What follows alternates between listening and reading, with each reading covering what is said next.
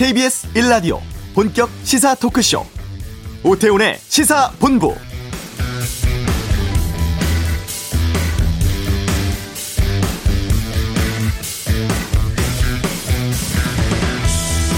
(4.7) 재보궐선거 사전투표가 오전 6시부터 전국 722곳 투표소에서 시작됐습니다.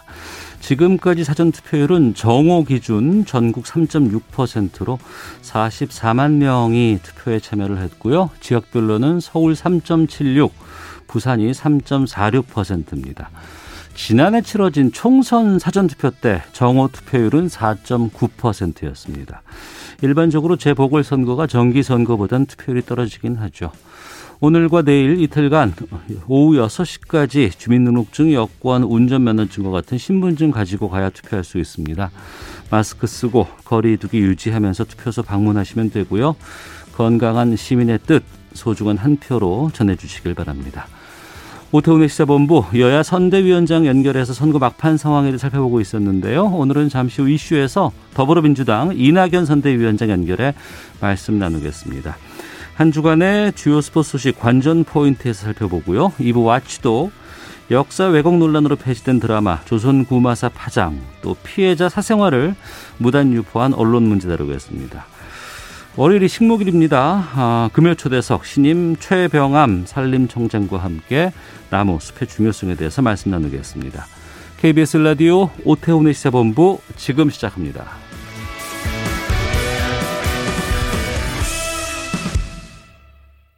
네, 4.7 보궐선거 코앞으로 다가왔습니다. 사전투표도 시작이 됐죠. 이번 주 저희가 여야 선대위원장 통해서 막판 선거 상황에 대해서 말씀 나눠보고 있는데요. 오늘은 더불어민주당의 이낙연 선임 선대위원장 연결해서 여당 쪽 상황 또 판세 어떻게 보고 있는지 좀 여쭤보도록 하겠습니다. 안녕하십니까? 네, 안녕하세요. 예. 먼저 정부 여당 부동산 정책 실패에 대해서 이낙연 위원장께서 또 김태년 원내대표가 이틀에 걸쳐서 대국민 사과를 하셨습니다. 아무래도 현재 상황을 상당히 좀 엄중하게 보고 있지 않나 싶은데 어떻습니까?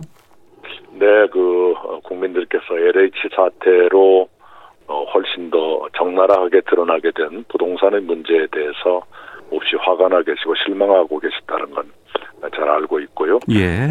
그런 문제를 미리미리 잘 살피지 못한 저희들의 책임을 인정하고 사과를 드렸습니다. 그리고 이번 일을 전화위복의 계기로 만들어서 이번 일이 저희에게는 아프지만 대한민국에게는 보약이 되도록 하겠다, 이런 말씀을 드렸습니다. 네. 유세 현장 다녀보시면은 직접 시민들 많이 만나시잖아요. 네. 현장에서 느끼고 계신 민심은 어떻든가요? 예, 아무래도 요새 현장에 오시거나 또는 상가를 가거나 하면 대체로 이제 저희들을 지지하는 분들이 조금 더 많이 계시지요. 예. 그래서 우리 여론조사에서 보는 것과는 사뭇 다른 느낌이 있고요. 네, 그렇습니다. 그러나 그 유세장에 나온 분들이 전부라고 봐서는 안 되겠지만, 네. 그러나 여론조사와는 좀 다를 수도 있겠다 하는 생각을 합니다. 네. 그렇군요. 여당의 사과에 대해서 국민의힘 김종인 비상대책위원장이 선대위 회의에서 여당의 실패라고 후회하는 듯한 모습을 보였는데 정치에서 후회라는 건 끝을 이야기하는 것이다, 이런 입장을 내놨는데 이 입장에 대해서는 어떤 말씀 주시겠습니까? 우선 선대위 회의에서 그 말씀을 제가 했던 것이 아니고요. 예. 유세에서 했고요. 그다음에 LH 사태를 보면서 왜 그런 일이 있을 수 있다는 걸 미리 알고 예방하지 못했는지 후회가 되고, 네. 그렇다는 말씀을 했는데요. 정치인이 잘못이 있으면 반성도 하고 후회도 하고 그게 맞지요. 잘못이 있어도 우기고 버티고 또는 말 바꾸고 거짓말하고 그것이 정치라고 생각하시는지 오히려 되묻고 싶네요. 네. 네. 이 부분을 좀 여쭤보도록 하겠습니다. 사과가 지금 연이어 나왔습니다만 앞서 말씀하신 것처럼 왜 이전에 이 상황을 좀 미리 막지 못했을까라는 아쉬움이 있거든요. 네. 과거의 탓으로 돌린다는 건 온당하지 않고요. 예. 네. 이번 제보가 있기 전까지는 미처 그 생각을 못했던 것 같고요. 그다음에 네. 국회로서는 이해충돌방지법을 지금 8년째 밀어놓고 있거든요. 예. 그게 있었더라면 예방에 상당히 도움이 됐을 텐데 하는 아쉬움이 큽니다. 아쉬운 말씀해 주셨습니다만 지금의 이제 이 상황을 바꾸기 위해서 아니면 민심을 위해서라도 사과한 이후에 이번 사태를 어떻게 해결해 나갈 것이냐 이 부분 그리고 그 이후에 대한민국이 얼마나 바뀔 것이냐가 중요한 포인트가 될 것 같은데 어떻게 준비하시겠습니까? 예, 제가 몇 가지를 말씀드리죠. 첫째는 발본세관 이번 일 지금 536명이 수사를 받고 있는데요. 네. 그 수사 대상이 더 늘어날 수도 있고 더 높은 사람이 나와도 상관없다고 생각합니다. 지위 고하를 막론하고 전부 캐서 뿌리를 뽑고 그분들이 얻고자 했던 그 이득을 모두 소급해서라도 몰수하겠다. 그래서 공직자 또는 공직자 아닌 분들도 네. 부동산 투기 유혹을 못 느끼게 해야겠다라는 말씀을 드렸고요. 그다음에 이제 부동산 이른바 주거 복지 정책에 대해서는 예. 생애 첫 주택을 갖고자 하는 분들은 훨씬 더 은행 대출을 쉽게 한다든가 또는 조금 이따 얘기가 나오겠습니다마는 훨씬 더 그 상환 부담을 줄여드려서 첫 주택을 갖기 쉽게 해드린다. 특히 청년이나 신혼세대들의 주거 부담을 훨씬 더 낮춰드려야겠다. 이런 등등의 보완책을 생각하고 있습니다. 네, 보완책 말씀하셨습니다만 또 국회에서 입법부를 통해서 이걸 해결할 부분도 있을 것 같습니다. 뭐 이해충돌방지법이라든가 또 앞서 말씀하셨던 네. 부당이득 환수 같은 경우에 이건 네. 그러면 입법 과정은 어떻게 지금 준비하고 있나요? 지금 여야가 소위에서 이해충돌방지법을 상의하다가 지금 합의가 안 돼 있죠. 예. 합의가 안 되면 다시 한번 합의를 시도해보는 방법이 있겠지만 야당의 태도가 썩 그렇게 달가운 편이 아닙니다. 그래서 독자 처리, 단독 처리 절차를 준비해야 된다 이렇게 생각을 하고 있습니다. 예, 단독으로라도 처리할 상황 생각하고 계시다고 말씀하셨는데요. 네. 그 야당 쪽이라든가 아니면 일부 이런 얘기가 나옵니다. 뭐 의지는 알겠는데 이익 환수 이거 소급하는 법안들 만약에 해당 직원들이 위헌 소송하면 다 질 수 있다라는 우려를 표하던데요.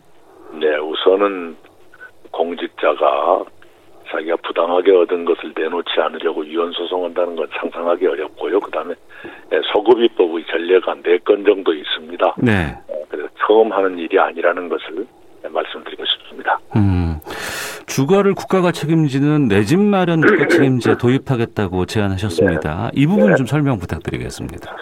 네, 우선은 지금 치매 국가 책임제와 돌봄 국가 책임제를 연상하시면 될 것 같아요. 예. 치매 국가 책임제는 많은 분들이 이미 체감하시는 것처럼 치료비의 자부담이 굉장히 낮아졌지요. 그렇게 하겠다는 겁니다. 그러니까 처음 주택 갖는 분들 네. 또는 청년 신혼세대가 훨씬 더 작은 부담으로 내 집을 갖도록 해드리겠다라는 것이죠. 예. 지금 2030 세대가 상당히 분노하고 있다고 하는데 그 부분 가운데는 아무리 열심히 일을 해도 그 월급 네. 가지고는 내 집 마련 갖기가 정말 불가능하다. 네. 여기에 대한 분노가 많이 있습니다. 네. 50년 만기 모기지대출 국가보증제. 이 50년 네. 만기는 지금까지 없었던 것 같은데 좀 구체적인 내용이나 시작 시기를 좀 알려주신다면요. 네. 우선은 30년 만기까지는 있습니다. 예. 그걸 50년 만기로 하면 다달이 내는 상환액이 훨씬 더 싸지지요. 저희가 계산을 해봤더니 3억 원짜리를 LTV 70%를 적용해서 대출 받으면 30년 만기에 비해서 매달 20만 원 정도 더 적게 내도 되거든요. 예. 네네, 이 정도면 청년층에게는 약간의 도움이 될 수 있겠다. 적지 않은 도움이 될 수 있겠다 이런 생각을 합니다. 네, 장기간 모기지 대출뿐 아니라 금융 규제 같은 것들도 대폭 완화하겠다는 내용도 좀 포함되어 있지 않았습니까? 네네, 생애 첫 주택을 갖고자 하는 분들께는 LTV나 DTI 규제가 약간은 완화돼 있습니다만 좀 더 대담하게 완화할 필요가 있다. 그 생각을 합니다. 이것은 금융위원회와 곧바로 상의를 하겠습니다. 네, 이번에 LH 직원들의 투기 의혹 관련해서는 주식이라든가 다른 기관과 비교해 봤을 때 너무나 이 어떤 제도적으로 문제가 많았었다라는 지적이 나왔었습니다. 네. 과거에도 부동산 거래 분석원 같은 것들 좀 만들어야 되겠다라는 주장이 좀 있어 왔는데 이번에는 주택부 신설을 제안하셨어요.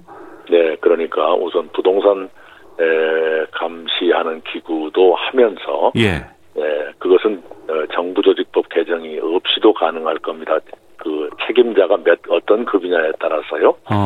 1급 이하는 법률사항이 아니니까요. 근데 주택부 신설은 정부조직법을 개정해야 되는 겁니다만 지금까지는 주택정책이 경기 대응 수단인 것처럼 활용돼 왔습니다. 네.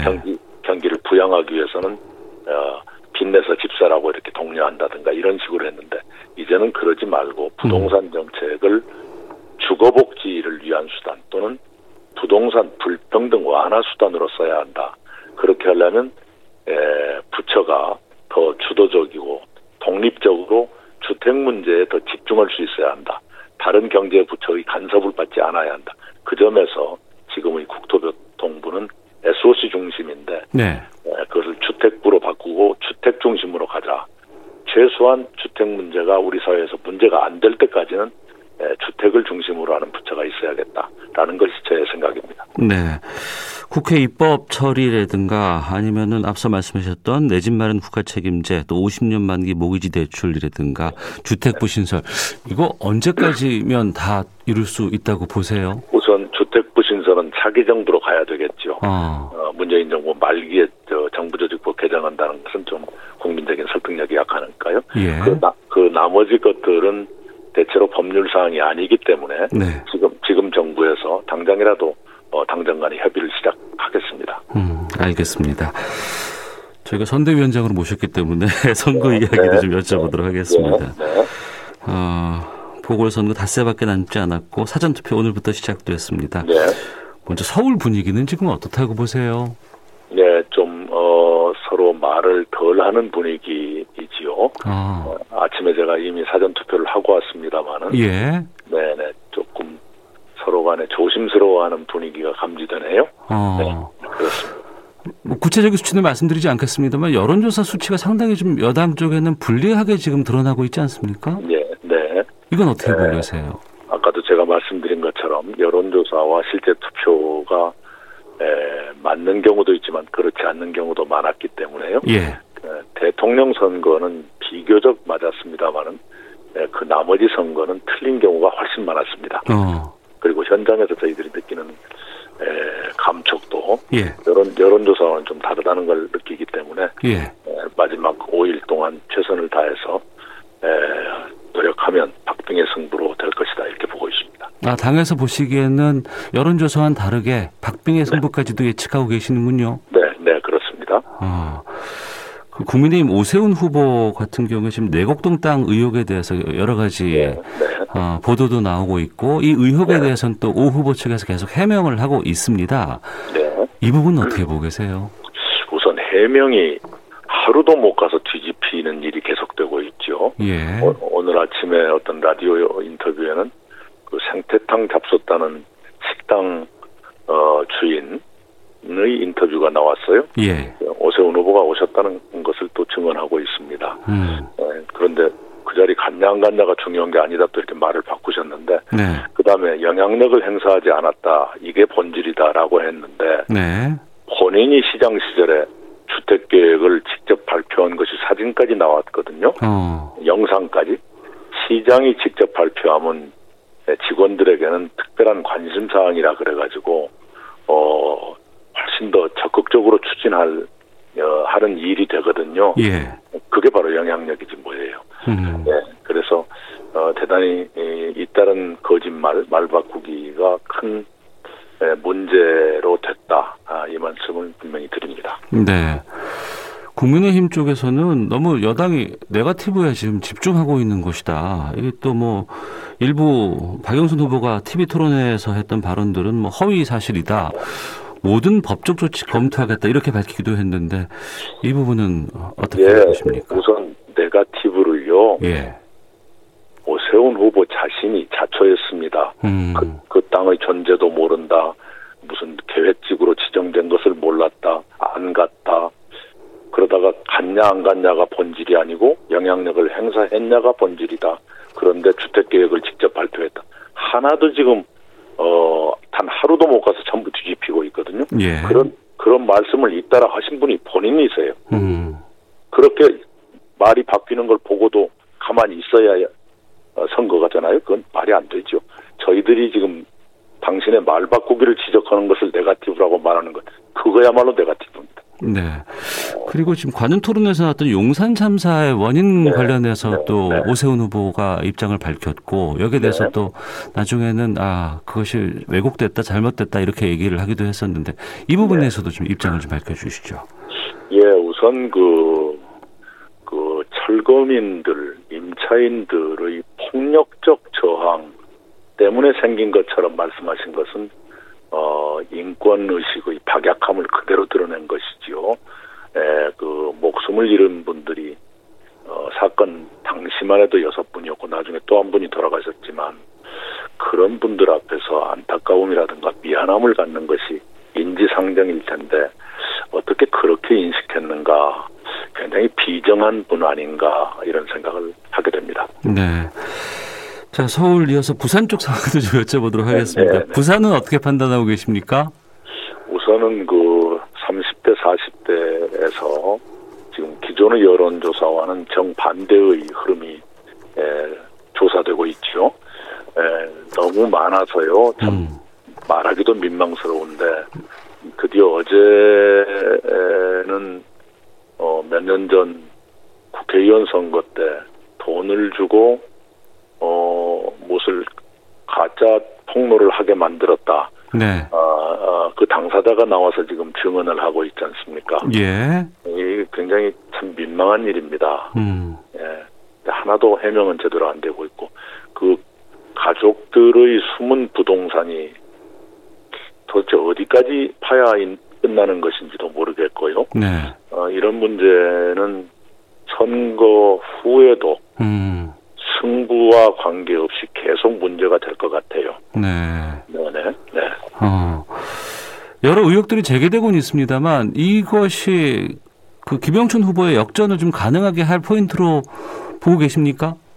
저는 가능할 수 있다고 생각합니다. 역전 가능하다고 보고요. 예. 이미 30, 40대 젊은 층에서 그런 바람이 불고 있지요. 네. 그리고 4.7 보궐선거 결과가 나오겠습니다만, 선거 끝나고 나면은 여당도 그렇고 야당도 그렇고 새로 당대표 뽑아야 되고, 이제 대선 준비 위한 체제 개편으로 가지 않겠습니까? 네. 더불어민주당은 어떻게 계획하고 계시고 어떻게 가야 한다고 보세요? 네, 선거 결과에 따라 그 선거 결과를 어떻게 받아들일 것인가, 또 그 이후에 준비를 할 것인가, 바로 그런 태세로 들어가야 되겠지요. 제가 그 태세 정비의 당사자가 되기는 어려울 거예요. 예. 네. 당사자가 되기는 어렵다고 하셨습니다만, 그럼에도 불구하고 또 현재 지금 선임 선대위원장 맡고 계시고, 이전 당대표로서 또 유력한 대권 주자로서 좀 당에서 어떤 역할을 하실 계획이십니까? 우선은 제가 선대위는 7일로 끝나는 거니까요. 예. 그다음부터는 아무런 직책이 없게 되는 것이죠.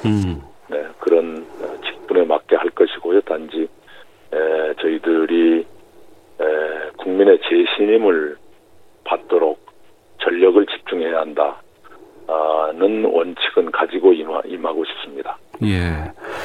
대선에 대해서도 좀 잠깐 여쭤보도록 하겠습니다. 네. 야당 쪽 보면은 자당 후보는 잘 보이지는 않습니다만, 윤석열 전 검찰총장의 이름이 계속해서 거론되고 있습니다.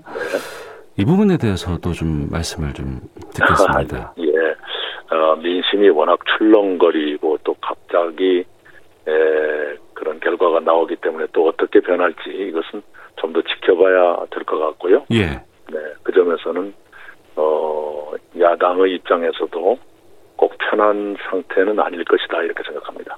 야당 상태에서도 편한 상대가 아닐 거라는 건 어떤 뜻인가요?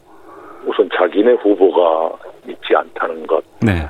그리고 소속이 불분명한 분의 인기도가 갑작스럽게 생긴 정책이라서 안정적이다, 지속적이다라고 말하기에는 아직은 좀 이르다는 점, 이런 것 등등이겠죠. 네. 국민의힘 쪽에서는 뭐 야권, 이번에도 범야권, 뭐 단일 후보 이렇게 만들긴 했습니다만 내년 대선에서도 그런 움직임들이 좀 엿보이고 있습니다. 그러니까 앞으로 많은 움직임이 있을 테니까요. 예예. 우선 보궐선거를 코앞에 둔 시점에서 대선 얘기하는 건 좀 빠른 것 같습니다. 알겠습니다. 자, 그럼 네. 여기까지 말씀을 듣도록 네. 하겠고요. 네. 정말 코앞으로 다가왔습니다. 예. 네. 그리고 여권으로서는 이전과는 다르게 상당히 좀 힘든 상황에서 선거를 치르고 네. 있는 입장인데 네. 네. 이번 그 재보궐선거 유권자분들께 하실 말씀 있으시면은요. 네, 네. 이 LH 사태와 부동산 문제에 대해서 제가 여러 차례 사과를 드렸습니다. 이번 일을 전화위복으로 계기로 삼아서 우리가 부동산 때문에 누구는 큰돈 벌고 누구는 절망하는 그런 세상은 바꿔야겠다라는 단호한 결심을 가지고 있습니다. 그런 노력을 좀 지켜봐 주시고요. 국민 여러분께서도 힘을 보태주시기 바랍니다. 국민 여러분의 현명한 판단을 믿겠습니다. 예, 알겠습니다. 오늘 말씀 여기까지 듣도록 하겠습니다. 고맙습니다. 네, 감사합니다. 네, 더불어민주당 이낙연 선임 선대위원장과 말씀 나눴습니다. 자, 이어서 교통 상황 살펴보고 헤드라인 뉴스 듣고 돌아오겠습니다. 교통정보센터의 공인혜 리포터입니다. 네, 이 시각 교통정보입니다. 이번 주말 나들이 계획이 있으시다면 주요 벚꽃길 상황 잘 챙기셔야겠는데요. 서울 시내에선 영등포구 국회 뒤편 여의서로와 안양천로 제방길, 또 송파구 석촌호수 둘레길의 출입 오는 12일까지 불가합니다. 사회적 거리 두기에 동참을 부탁드립니다. 간선도로에선 금천 쪽 서부간선도로 금천교 부근 작업 꾸준합니다. 지금도 고척교부터 꽉 막혀 있고요. 공항 쪽 올림픽대로 한남대교 부근 2, 3차로는 추돌 사고 때문에 여의 2교 4차로는 작업 때문에 막혀 있습니다. 또 영동고속도로 인천 쪽 마성터널 5차로와 갓길에선 2시간째 사고 처리하면서 용인 부근 정체가 평소보다 심하고요. 반대차로 있는 강릉 쪽 상습 정체에 이 사고 구경 차량까지 더해지면서 현재 마성터널 부근부터 양지 터널 쪽으로 6km 구간 정체 심합니다. 지금 터널 안쪽 많이 혼잡합니다. 2차 사고 나지 않도록 주의해서 운행하셔야겠습니다. KBS 교통정보센터였습니다. 헤드라인 뉴스입니다. 오늘부터 4.7 재보궐선거 사전투표가 시작된 가운데 여야는 투표 참여를 독려했습니다. 야당은 사전투표로 문재인 정부의 잘못된 폭주를 막아달라고 했고 여당은 부족함을 꾸짖더라도 혁신 노력 받아주길 호소했습니다. 경기도 용인의 반도체 클러스터 관련 투기 의혹을 받는 경기도청 전 간부 공무원에 대해 경찰이 구속영장을 신청했습니다. 해당 부동산에 대해 몰수 보전 신청도 했습니다. 서울주택도시공사 SH가 100억 원을 들여 유치권이 있는 다세대 주택을 사들인 뒤 이를 방치했다는 의혹과 관련해 검찰이 오늘 압수수색에 나서는 등 강제 수사에 들어갔습니다. 대통령 직속 군 사망사고 진상규명위원회는 오늘 오전 긴급회의를 열고 천안함 피격 사건을 재조사하지 않기로 결정했습니다. 한미일 안보수장 회의를 앞두고 미국 국무부가 대북 정책의 중심에 비핵화가 있을 것이라면서 대북 접근법이 효과를 보려면 동맹들과 보조를 맞춰야 한다고 강조했습니다. 지금까지 라디오 정보센터 조진주였습니다.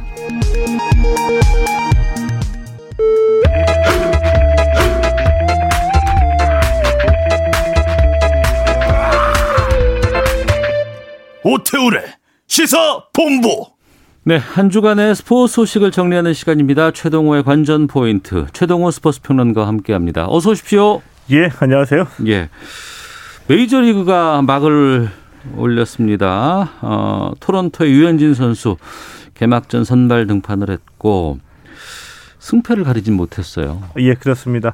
일단 그 야구의 계절이 돌아왔습니다. 네. 오늘 메이저리그 개막했고요. 내일은 KBO 리그가 맞습니다. 국내 프로야구에 막을 올리죠. 오늘 그 개막전에서 이 토론토와 뉴욕 양키스의 그 개막전 양 팀의 에이스죠. 네. 이 토론토의 류현진 선수 또 뉴욕 양키스의 게릿 콜 선수의 맞대결로 관심을 모았는데 재미있는 코드가 좀 많이 있었어요. 그러네요. 예, 예. 우선 그 류현진 선수는 4년간 8,000만 달러 그리고 뉴욕 양키스의 게릿 콜 선수는 뭐 워낙 유명해서 우리 메이저리그 보시는 분들은 많이 알고 계시는 선수거든요. 지금 가장 고액 연봉 선수 아니에요? 맞습니다. 9년간 3억 2,400만 달러를 받고 있는 선수거든요. 네. 자, 그래서 이제 900억 원의 사나이와 3,700억 원의 사나이의 맞대결로 관심을 모았었고요. 그리고 잘 아시는 것처럼 류현진 선수는 메이저리그에서 둘째가라면 서러울 정도로 이 컴퓨터 같은 제구력으로 네. 승부를 거는 선수인데 네. 이 게릿 콜은 최고 구속이 160km 정도 강속구를 뿌리는 선수죠. 예. 그러니까 이 제구력과 강속구에 맞대결로도 관심을 모았는데 네. 자, 결과는 무승부였습니다. 이 두 선수가 모두 다 승패를 기록하지 못했어요. 네. 류현진 선수는 5와 3분의 1 이닝 동안 2실점했고요. 게릿 콜 선수도 똑같이 5와 3분의 1 이닝 2실점하고 마운드에서 내려왔습니다. 류현진 선수 뭐 비교적 좋았는데요. 홈런 한 방이 그게 너무 아쉽더라고요. 예. 그게 이제 2회에 그 147km짜리 직구가 한가운데로 몰렸죠. 딱 치기 좋은 속도에 치기 좋은 코스로 들어온 겁니다. 예. 자, 이걸 놓치지 않고 투런 홈런 허용한 게 이게 좀 뼈 아팠고요. 우리 경기는 2대2로 비겨서 그 연장전 승부치기로 들어갔거든요. 승부치기 있어요, 이제? 예, 승부치기로 이제 끝을 냅니다. 예. 여기에서 토론토가 3대2로 승리했습니다. 그랬군요. 자, 류현진 선수 외에도 이제 우리 KBO 리그 출신 선수들이 메이저에 갔는데 김하성 선수는 어땠습니까? 김하성 선수, 샌디에이고의 김하성 선수 오늘 데뷔전을 치렀습니다. 예. 그런데 애리조나와의 개막전에서 이제 데뷔전을 치렀는데 선발은 아니었고요. 대타로 나왔습니다. 네. 8대 7로 앞선 7회 말 2사 주자 없는 상황에서 대타로 출전했거든요. 여기에서 헛스윙 삼진으로 물러났고요. 네. 경기에서는 샌디에고가 이제 8대 7로 승리를 했는데 김하성 선수는 어느 정도의 적응 기간은 필요할 것 같거든요. 자, 그런데 너무 뭐 소극적일 필요 없고 자신감 가지고 이 KBO 리그에서 하듯이 내가 하면 통한다라는 네. 자신감 가지고 빨리 좀 적응하는 게 중요할 것 같고요. 양현종 선수 있죠. 텍사스의 양현종 선수. 예. 개막전 로스터 26명 명단에 이름을 올리지 못했습니다. 그럼 마이너에 남는 거예요? 그렇죠. 이제 마이너리그에서 이제 시즌을 출발하는 건데 네. 한 가지 이제 긍정적인 것은 택시 스쿼드에 이름을 올려놨거든요. 택시 스쿼드는 뭐예요? 이 코로나19 때문에 이제 이 새로 생긴 규정인데, 예. 이 택시 스쿼드에 이름이 올라간 선수들은 원정 경기 기간 동안에 이 메이저리그 텍사스 팀 선수단과 함께 움직입니다. 함께 훈련을 할 수가 있어요. 요거는 만약에 돌발 상황, 그 26명 명단 중에 코로나19 감염이 생긴다든지 확진자가 빠지는 선수가 생기면 긴급하게 대신 투입될 수 있다. 네. 이런 걸로 보여지기 때문에 숫자로 설명을 드리면 그 로스터는 26명인데 27, 28, 29, 30번째 정도의 선수 명단에는 양현종 선수가 올라가 있다. 이렇게 네. 볼 수 있는 거죠.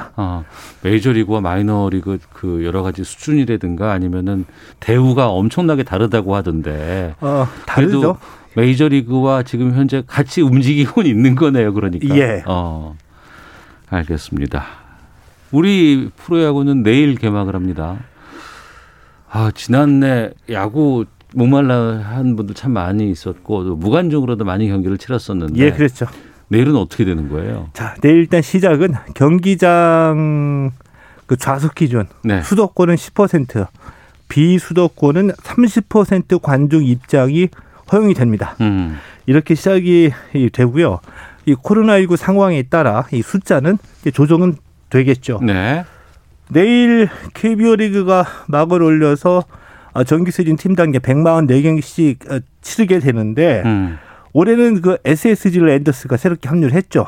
그렇죠. 예. 아무래도 관심에 초점이 될 것 같고요. 예. 또 SSG 랜더스에는 추신수 선수가 있기 때문에 개막 뚜껑 열고 당분간은 SSG 랜더스와 추신수 선수의 초점이 맞춰지지 않을까 네. 이런 생각이 들고 또 올해 또 중요한 한 가지 변수가 있습니다. 뭐죠? 올림픽이 열리죠. 올림픽 있죠. 예. 올림픽 기간 동안에 프로야구는 일시 중단됩니다. 그 대표팀의 선수들이 나가죠.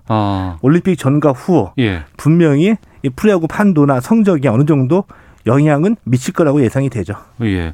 올 시즌 판도는 어떻게 전망하세요? 이 많은 이 전문가들이 NC와 LG를 우승 후보로 놓고 계시거든요. LG, 예, NC, 예. 근데 저는 여기에다가 KT도 만만치 않다라는 말씀을 드리고 싶어요. 그래서 저는 KT가요? 예, 오. NC와 LG, KT를 3강으로 두고 싶거든요. 네. 먼저 이제 NC 같은 경우에는 지난해 우승 전력을 손실 없이 그대로 보유하고 있습니다. 그리고 지난해 우승했다는 것 자체가 우승 경험이 네. 팀을 더 단단하게 만든 측면도 있거든요. 네. 그리고 LG 같은 경우에는 공수 밸런스가 꽉 짜여졌습니다. 해볼만 한데 특히 불펜 같은 경우에는 네. KBO 리그 최강이다. 이런 얘기가 이제 벌써부터 흘러나오고 있는 정도이고요. 예. KT는 KBO 리그 10개 팀 가운데 아마도 가장 확실한 5선반을 구축하지 않았을까 이런 생각이 들 정도로 네.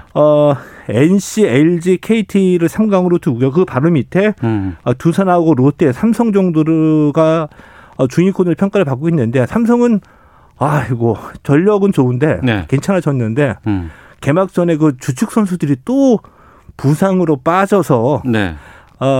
개막하고 당분간은 좀 어렵지 않을까 뭐 이런 생각이 드네요.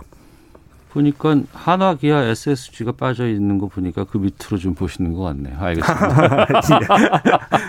알겠습니다.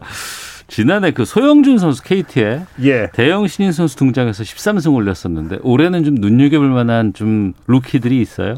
올해도 이 소영준 선수만큼의 활약이 기대되는 선수가 있거든요. 예. 루키 3인방입니다. 다 이제 투수인데 기아의 이의리 선수, 예. 그 롯데의 김진욱 선수, 그리고 키움의 장재영 선수거든요. 네. 이의리 선수는 최고 구속 151km를 찍었고요. 시범 경기 롯데전에서 5이닝 무실점을 기록했습니다. 고등학교 막 졸업한 선수가 5이닝 무실점이고요. 네. 여기에 탈삼진 7개를 잡아냈습니다. 대단한 거죠. 네. 자, 그래서 기아 윌리엄스 감독이 모레 두산전에 선발로 일찌감치 예고를 했고요. 이 키움의 장재영 선수가 있거든요. 네. 키움의 그 장정석 감독의 아들입니다. 근데 무지막지해요, 공은. 그래요? 정말 빠릅니다. 155km까지 나오거든요. 155? 예. 근데 아직은 완성형이 아니에요. 스피드는 좋은데, 네. 제구력이 조금 뒷받침이 안 되거든요. 그래서 제구력이 잘 되는 날에는 네. 언터처블입니다. 이 제구력의 그 완성이라는 과제를 가지고 있고요. 예. 그리고 김진욱 선수는 강릉고등학교 재학 시절서부터 유명했었습니다. 네. 초고교급 선수로 이제 유명했고요. 이 김진욱 선수가 그 롯데 허문해 감독한테 앞에다가 면전에서 네. 저 5선발 가능해요? 이렇게 물어볼 정도로 당차죠. 예.